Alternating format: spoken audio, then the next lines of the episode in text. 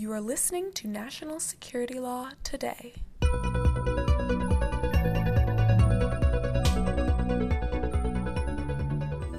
Good afternoon, and welcome to the Cybersecurity, Critical Infrastructure, and the New Era of Information Sharing webinar. We welcome you today to discuss several emerging cybersecurity initiatives that focus on joint government private collaboration and information sharing with the goal to strengthen our defenses against the evolving cyber threats faced by both governments and private entities. So, joining us are three experts in the area of cybersecurity.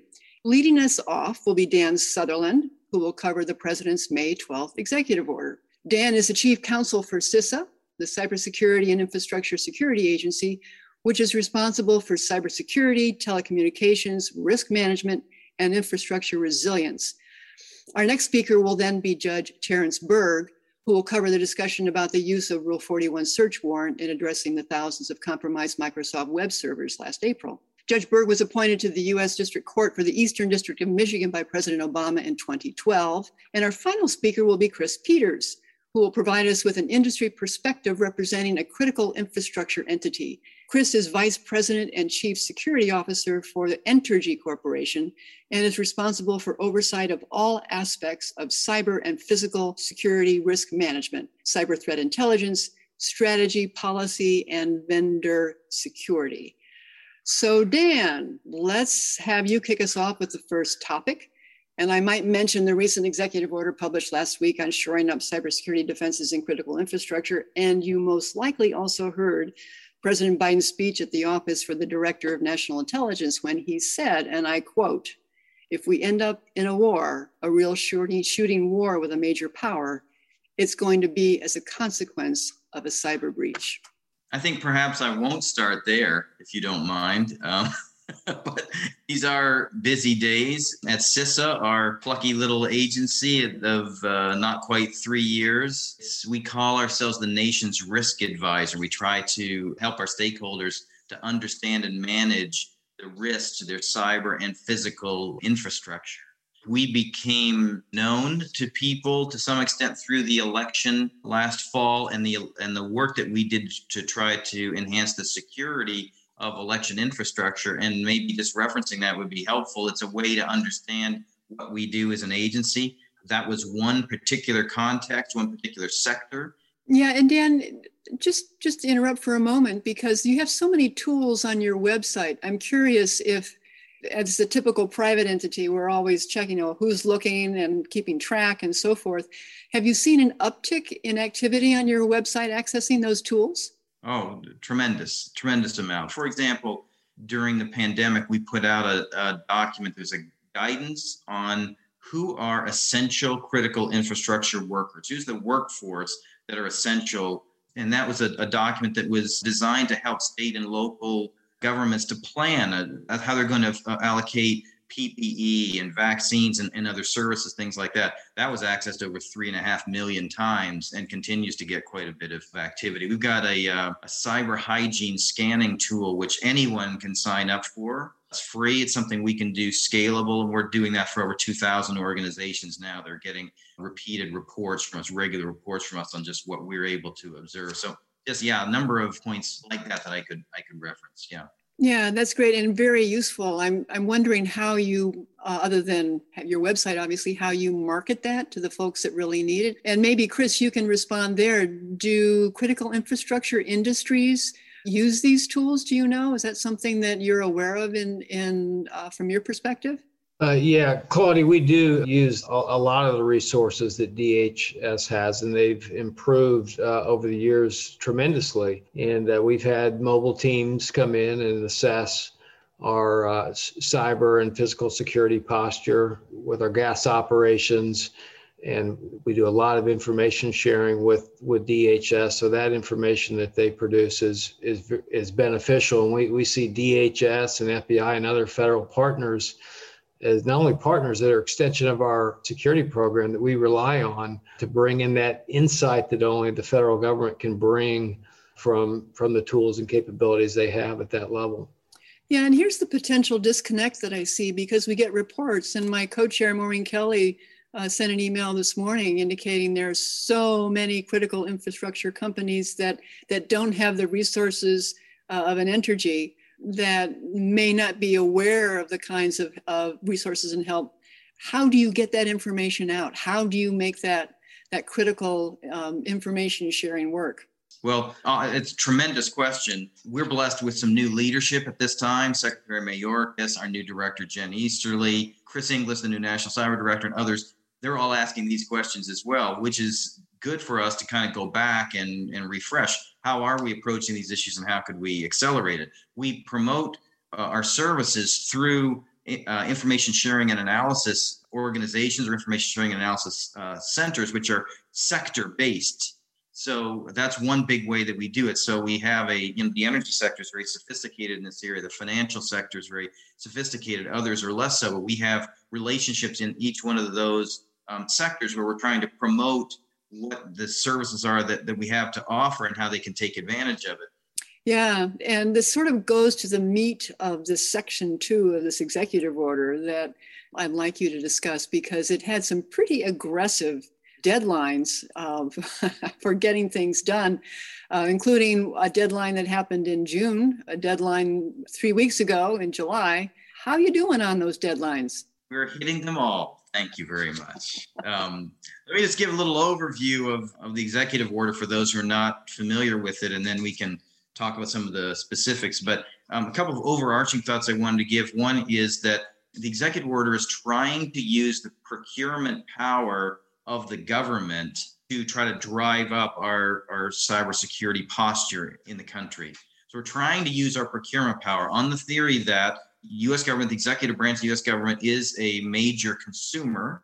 And if we say to do business with us, it, the business must be done in this way and this way and this way, that we might have impacts in the marketplace. And then I guess the second overarching thought I wanted to give is kind of related to that is we're looking at whether there might be ripple effects that come from these type of actions in the context of even standards of care.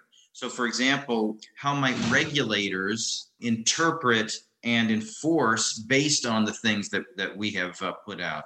How might state attorney generals or, or other um, Federal Trade Commission and others might look at what we are doing under the executive order and say, those are the types of activities the government's telling you you need to do. That's what you need to do in your context as well. How might industry standard setting bodies look at these things? How might courts uh, look at, at these standards in a litigation context? How might insurance companies leverage the type of work? So we're thinking about um, that as well. Bu- buckets of things in the in the executive order. One, improvements in information sharing about incidents and potential incidents. What we've had really an amazing run of very serious cyber incidents since December.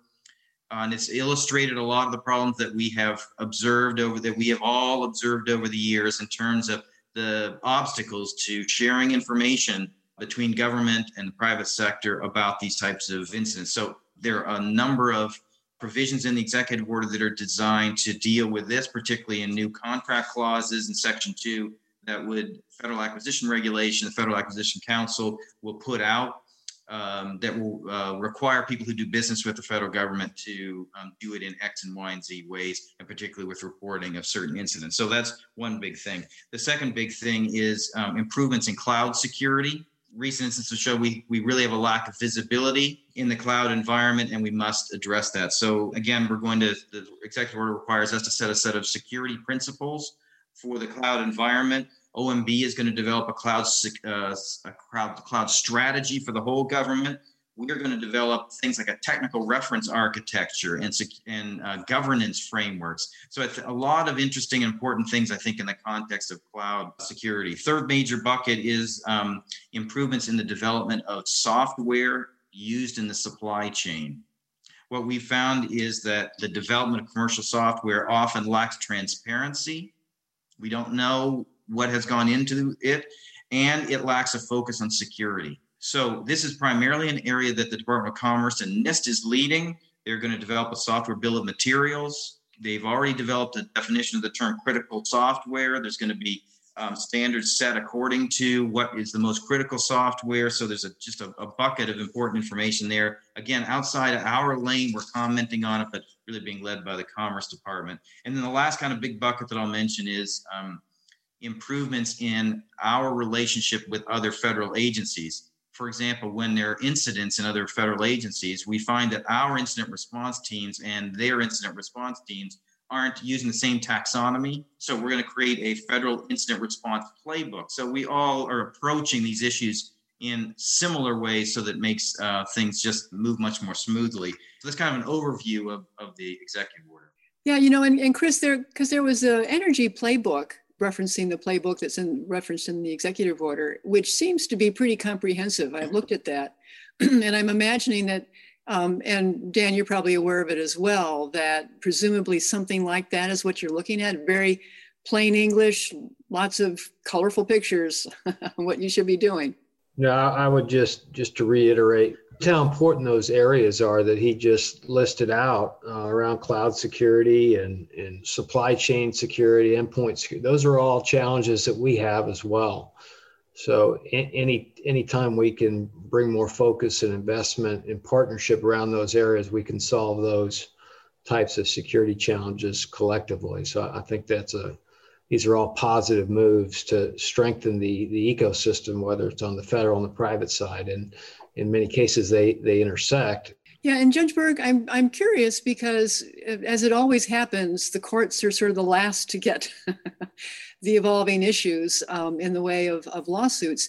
What do you see out there in the way of cybersecurity issues and these these kinds of evolving standards? Have you seen any kind of, of um, movement in the bringing of lawsuits? Well, I, I haven't seen too many lawsuits that relate directly to these kinds of standards where the government's trying to improve the baseline, if you will, for the standards that the uh, private companies are using. I think it's a very good development, something that the government's been talking about, whether through private uh, public partnerships uh, or other means. Uh, when I when I first went to go work for CCIPS, and that's the Computer Crime and Intellectual Property Section back in 1999, they had something called the National Infrastructure Protection Center that was essentially trying to do the same kind of work. I don't really consider myself an expert, uh, as these uh, gentlemen are, but I have been a very intense observer of this over the years. And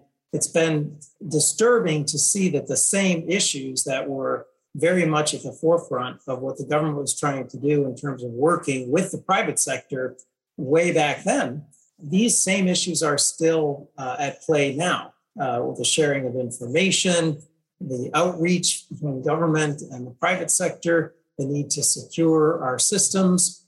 I think, I mean, I need to say this, I think we've failed. We've failed in doing what we need to do. Now, these things that uh, Dan is talking about, they, I think, are very positive things because I think they represent proactive actions by the government that will try to pull the private sector together.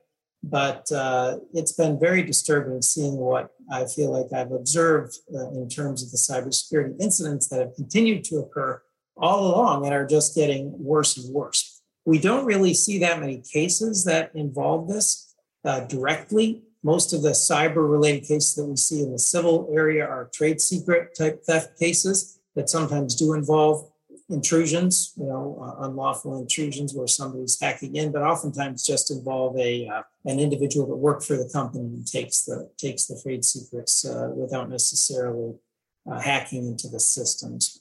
Yeah, and your mention of intrusion, and, and Dan, this probably goes back to you too. I, I saw that there was a recent bill indicating a study that the DHS was going to, to do to determine hacking back, um, an, an, amendment of the Computer Fraud and Abuse Act that allows entities to take affirmative action if they notice unusual activities within their networks. And, and you know, first of all, I mean, the typical IT department, and, and Chris, you're probably aware of this too, without the kind of sophistication or forensic ability, there are some pretty wild cowboys and cowgirls out there in IT departments. Um, and then the oversight is saying, and as the, the, the administration will provide oversight of these kind of hackback activities. What do you think about that?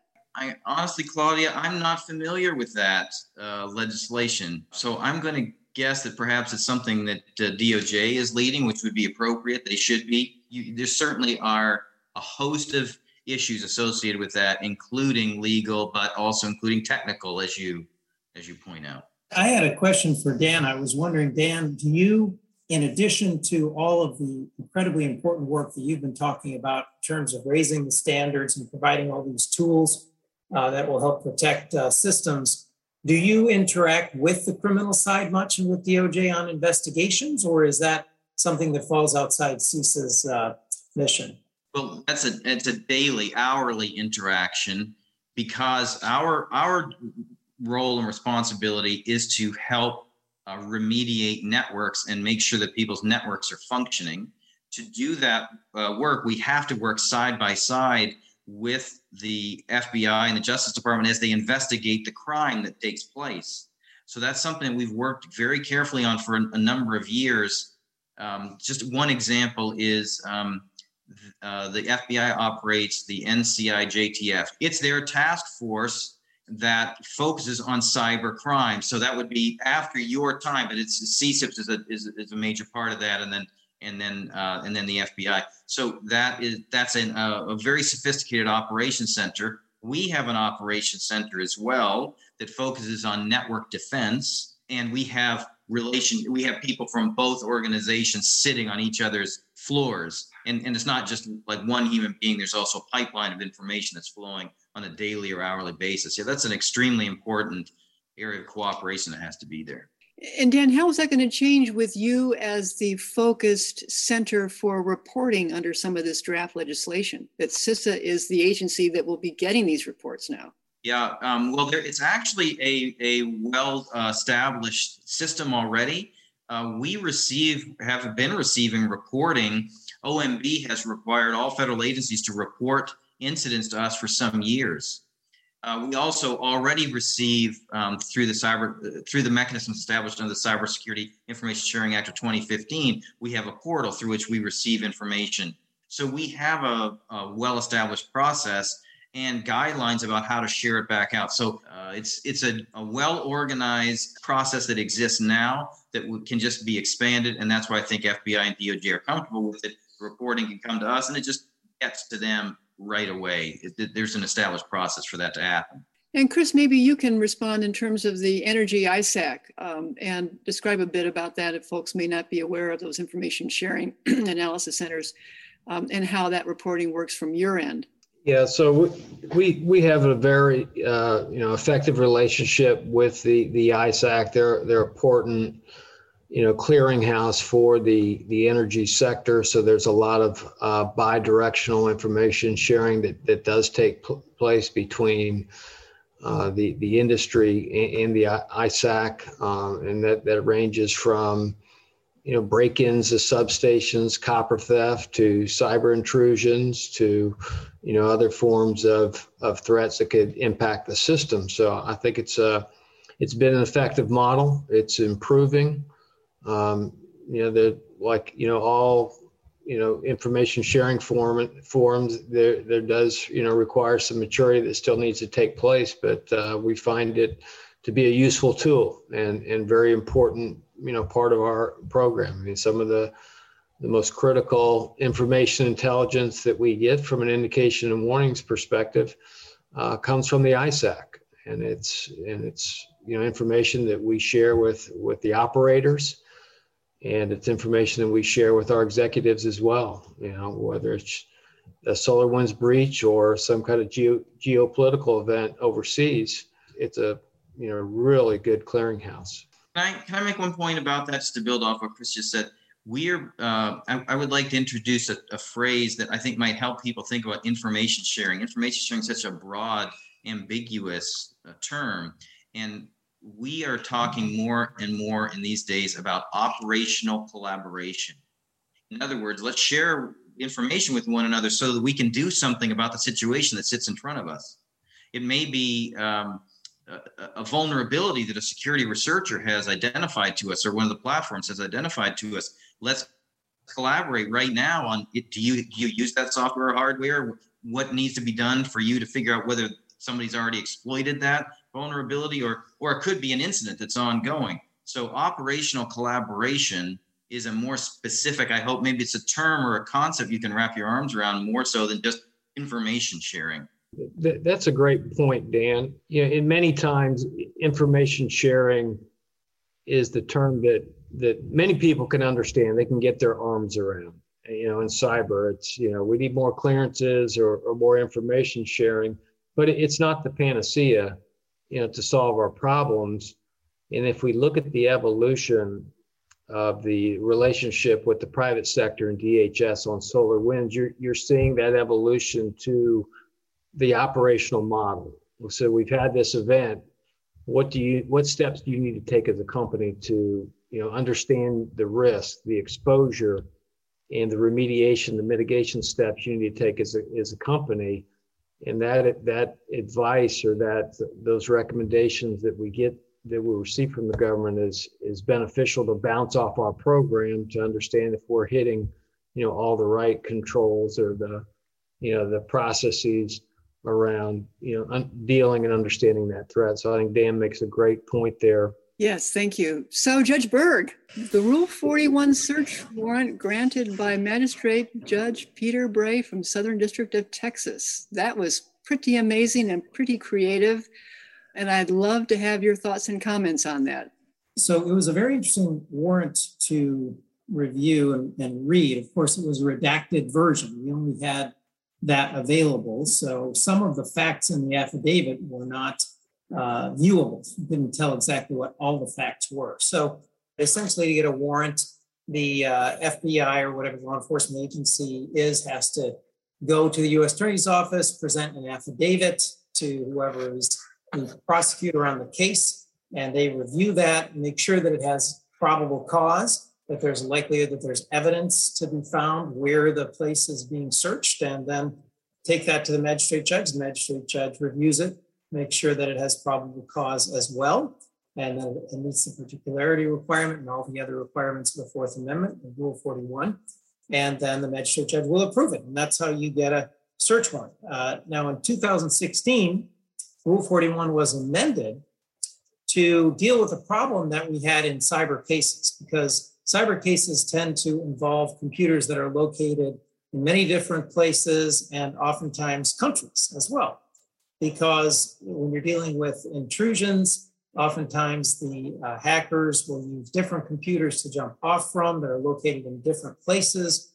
And Rule 41 used to require that wherever you were going to search, that location, uh, you had to get the search warrant from a magistrate judge who was in that same district where the property was that you were searching.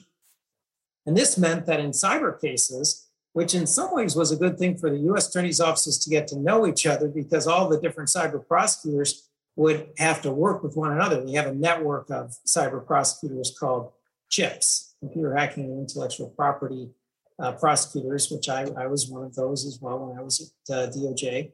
And um, so they would work with one another, and you'd have to present your warrant there, and then they would have to go and present it to their magistrate judge and get the computer search there while you would do it in your district. And sometimes you'd have four or five or multiple different districts involved in some of these cases.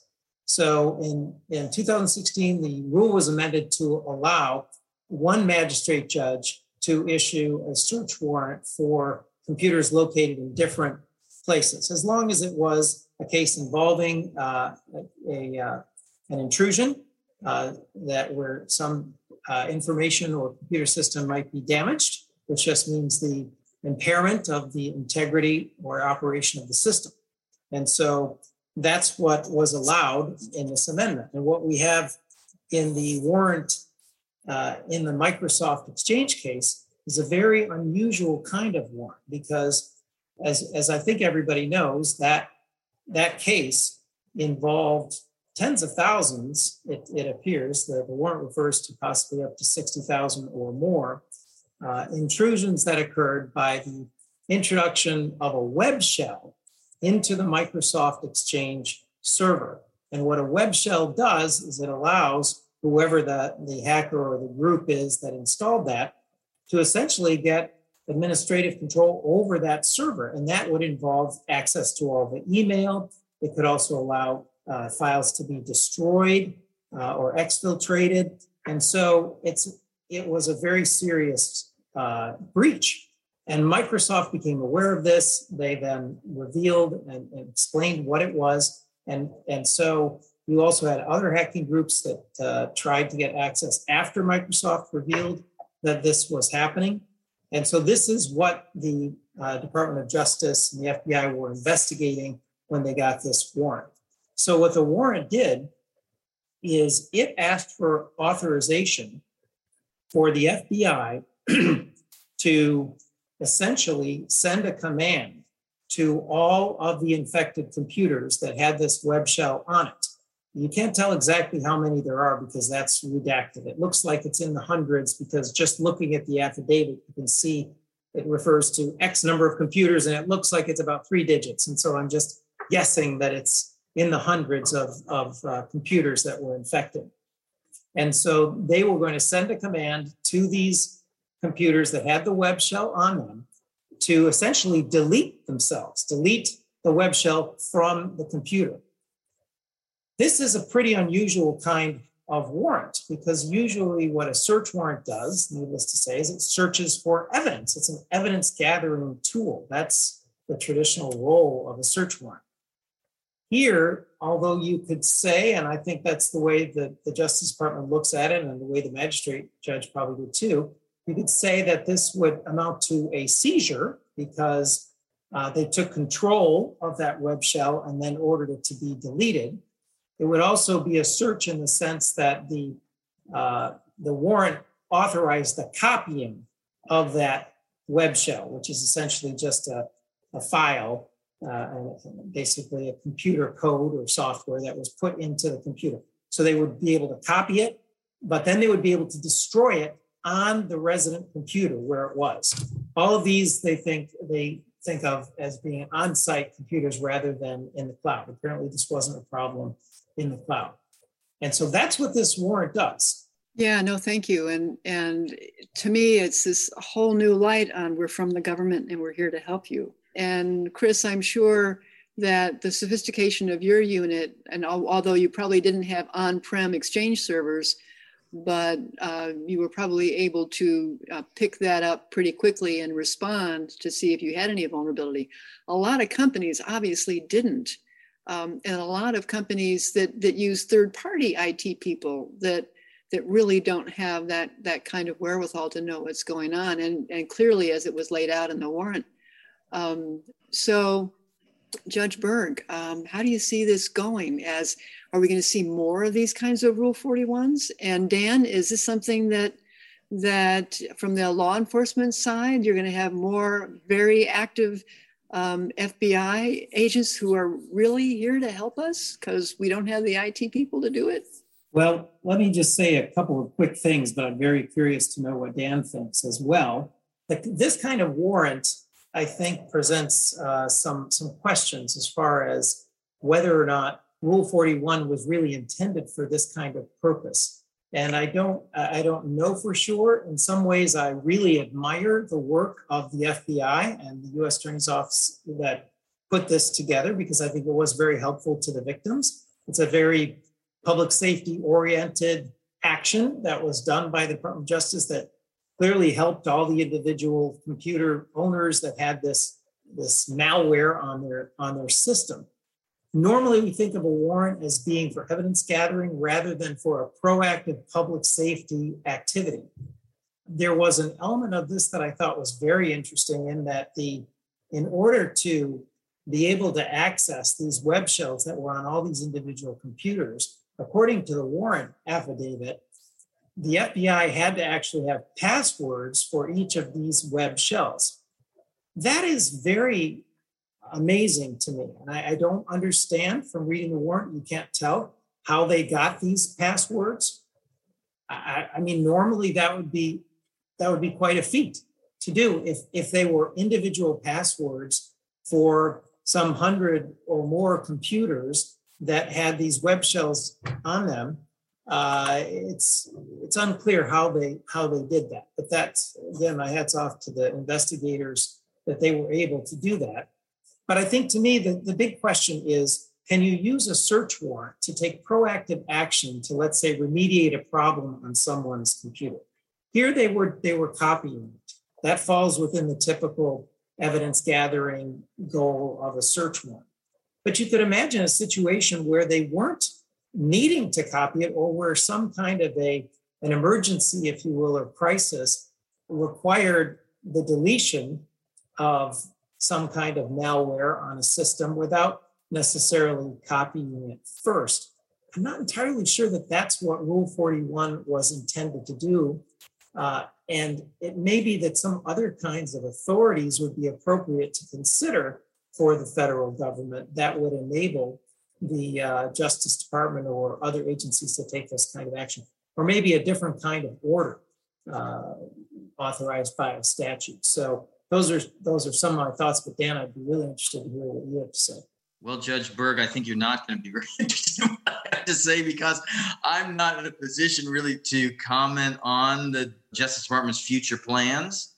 I will say that uh, we are very pleased that we are on the same side of these issues as as the FBI and these and these prosecutors who have some very creative, powerful tools to use. And, and as you know, in this case and the uh, Colonial Pipeline case where they recovered some ransom, they're willing to try things that have not been tried before. So we're just very impressed with them. So glad we have such a close relationship and they're on our side. We are in the last couple minutes. I will say and much appreciate your active involvement and participation in today's webinar. Dan Sutherland from CISA, Judge Berg from the Eastern District of Michigan, and Chris Peters from Entergy. Really appreciate it. Thank you all for attending and all that on that. I wish you all a good afternoon and thank you so much for your participation. The views expressed on national security law today have not been approved by the House of Delegates or the Board of Governors of the American Bar Association and accordingly should not be construed as representing ABA policy.